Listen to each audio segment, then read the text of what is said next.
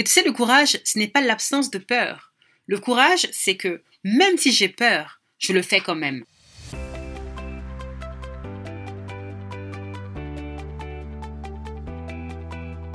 Bienvenue dans ce nouvel épisode du podcast Le jeu de la vente destiné aux entrepreneurs ou aux commerciaux qui veulent booster leur chiffre d'affaires tout en s'amusant.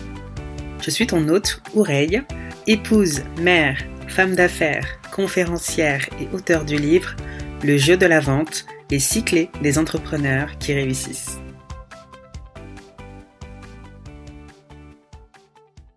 Hello J'espère que tu vas bien et que tu es en pleine forme. J'espère également que tu passes une excellente journée ou une excellente soirée en fonction du moment où tu écoutes ce podcast. Je te préviens dès à présent, comme tu peux l'entendre, mon fils est là en arrière-plan. Il est en train de jouer, mais je pense qu'il a envie de s'exprimer, donc euh, c'est sa manière de contribuer au podcast. Alors tout est OK. D'ailleurs, dis-moi, est-ce que tu as écouté l'épisode précédent, l'épisode où j'ai interviewé Adjaratu Lawani, une experte en LinkedIn et qui te partage vraiment des clés pour te déployer et te permettre de faire plus de ventes sur cette plateforme qui est juste magique? Si tu ne l'as pas encore fait, je t'invite à le faire dès à présent. Waouh On est le 30 janvier et j'ai lancé ce podcast le 31 janvier 2022 soit il y a maintenant un an. Donc ça fait un an que ce podcast existe et honnêtement, je suis ravie de continuer d'animer ce podcast. Merci à toi pour ta fidélité également. Et si tu es nouveau, bah, bienvenue à toi. J'ai vraiment l'intention de poursuivre en tout cas cette euh, animation en te partageant mon expérience, mon expertise, ma vision de la vente et continuer de t'inspirer en faisant des interviews également de personnes qui peuvent t'apporter d'autres éléments pour t'aider dans le déploiement de ton business. Ceci étant dit, dans cet épisode, je vais t'expliquer pourquoi j'ai décidé d'entreprendre, pourquoi j'ai décidé de quitter le monde du salariat.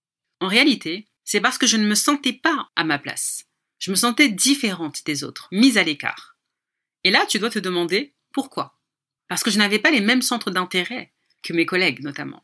Par exemple, lors de la pause déjeuner, quand tout le monde se mettait à parler de GOT, c'est-à-dire Game of Thrones, pour les ignorants qui, comme moi à l'époque, ne savaient pas ce que ça voulait dire, bah, j'écoutais sans écouter.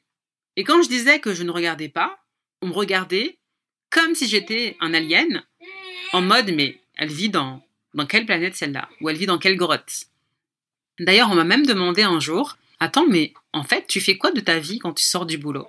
Comme si euh, la vie se résumait juste à, à Game of Thrones, quoi.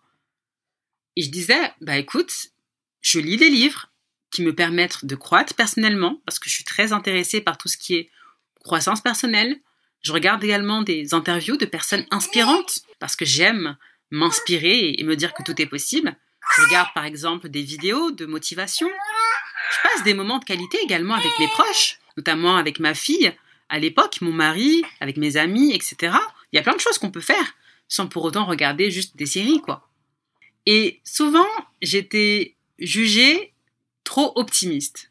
Ce qui voulait dire en réalité que j'étais trop perchée. Parce que je voyais toujours le côté positif des choses. J'avais toujours cette faculté à tirer le meilleur profit, même des situations qui sont contraignantes. Et contrairement, qu'on soit clair, hein, à, mes, à beaucoup de collègues et à beaucoup de Français de manière générale, je ne passais pas la majeure partie de mon temps à me plaindre. D'ailleurs, ça c'est un sport national en France, n'est-ce pas? Bien au contraire, je passais la majeure partie de mon temps à trouver des manières d'être plus productive en réalité, pour produire de meilleurs résultats et dépasser mes objectifs.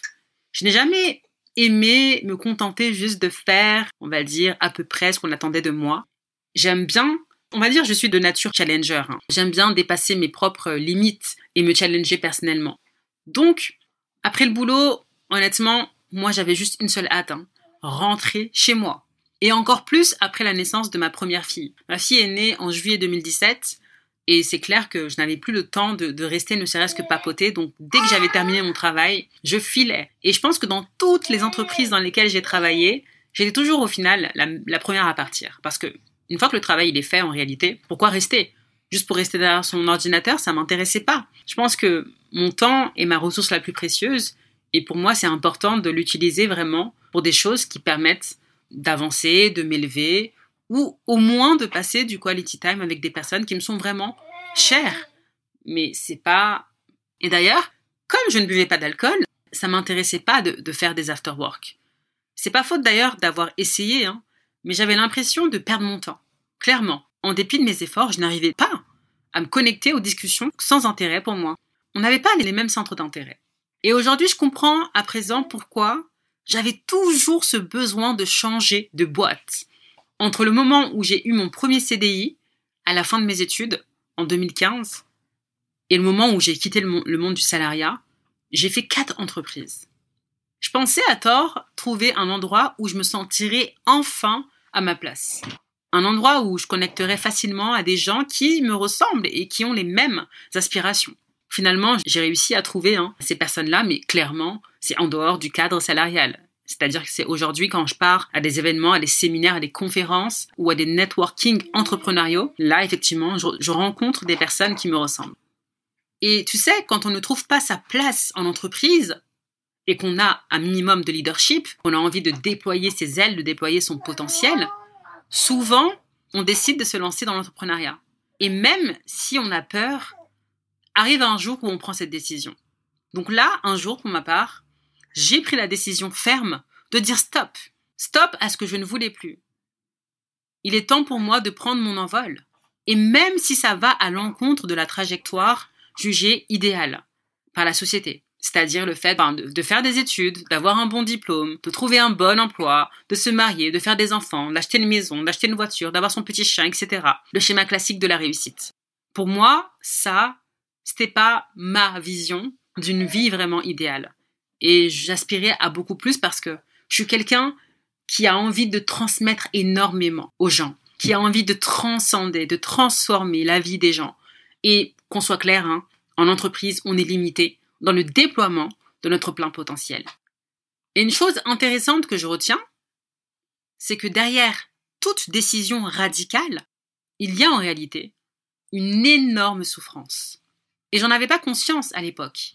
Mais me restreindre dans une boîte, c'était tout bonnement pas fait pour moi. Aujourd'hui, honnêtement, je suis ravie d'avoir eu le courage de prendre cette décision. Et tu sais, le courage, ce n'est pas l'absence de peur.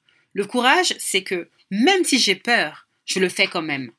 Et honnêtement, je n'ai jamais été aussi heureuse que depuis que je suis mon propre patron. Et si j'avais su que j'allais être aussi épanouie à mon compte, je n'aurais même pas attendu tout ce temps pour passer à l'action. Mais dans tous les cas, tout est OK parce que l'expérience que j'ai eue me permet également aujourd'hui de déployer mon business. Et toi, dis-moi d'ailleurs, soit en commentaire, en laissant un avis, soit en me contactant sur l'un de mes réseaux sociaux. Concrètement, est-ce qu'il t'est arrivé aussi de te sentir différente des autres? Et qu'est-ce que tu as fait pour y remédier? Soit tu restes dans ta situation, soit tu trouves une solution. Et moi, la solution que j'ai trouvée, c'est de sortir de cette boîte qui m'emprisonnait pour justement déployer mes ailes. Et c'est vraiment super parce qu'aujourd'hui, j'ai la chance de pouvoir choisir où est-ce que j'alloue mon temps Par exemple, bah, comme tu l'entends, je peux m'occuper de mon enfant tout en développant mes activités. Là, dans quelques minutes, je vais pouvoir aller chercher ma fille à l'école, mais je peux également accompagner les clients que j'ai choisis, choisir également des partenaires avec lesquels j'ai envie de m'associer. En réalité, je peux faire tout ce que je veux. Partir en vacances sans devoir quémander, sans devoir trouver une stratégie pour euh, essayer de négocier davantage de vacances, etc. Donc franchement, c'est la liberté. Et honnêtement, la liberté n'a pas de prix, tu vois. Donc peu importe, toi qui m'écoutes aujourd'hui, quelles sont tes aspirations, sache que tu as la capacité et la responsabilité de prendre les bonnes décisions pour toi qui te permettront d'avancer et d'obtenir ce que tu veux de la vie. Merci pour ton écoute. J'étais ravie de te partager une partie de mon histoire. Je pourrais te raconter également d'autres choses au fur et à mesure. En attendant le prochain épisode, porte-toi bien et d'ici là, n'oublie pas mon credo, pas de business sans vente. Merci à toi.